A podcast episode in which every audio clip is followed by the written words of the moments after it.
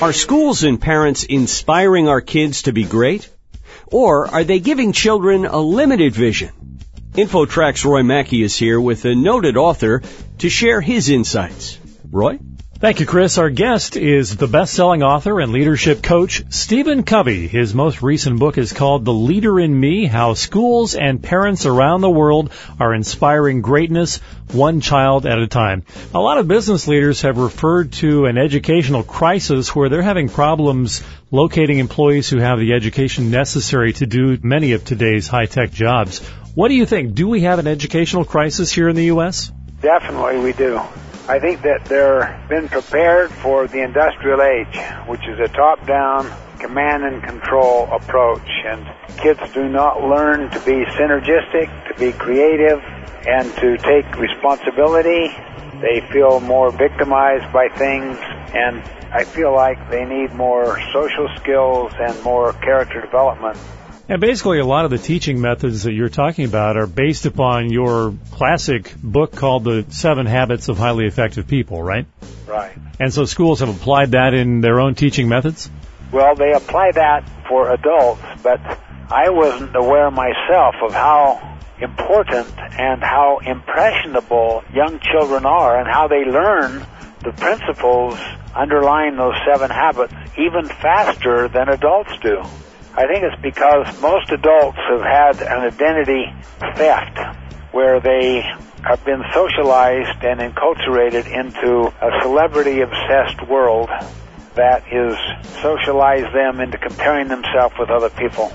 So their sense of self lies outside themselves. It lies in people's opinions of them, how well they stack up. But with little children, this hasn't yet happened to them. I would gather many of these creative methods are being used in, what, magnet schools and charter schools? Is that right? Yeah. In fact, the one that got started on this was the A B. Combs School in Raleigh, North Carolina. I didn't see the value in education as much as I did in business, and I was speaking to business people one time, and she came up to me and said, "I'm an educator.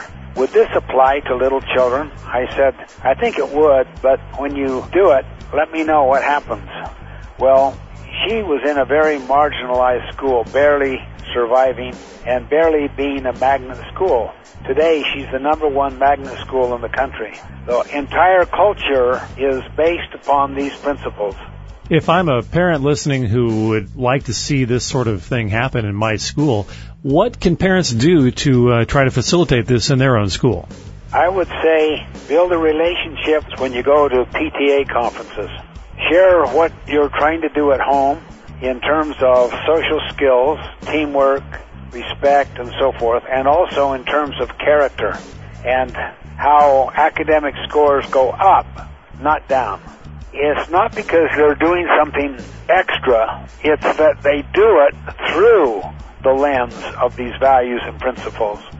So, for instance, you have a science class, and they're doing a team approach, and you teach them what it means to think win-win and to synergize, and they start using those words.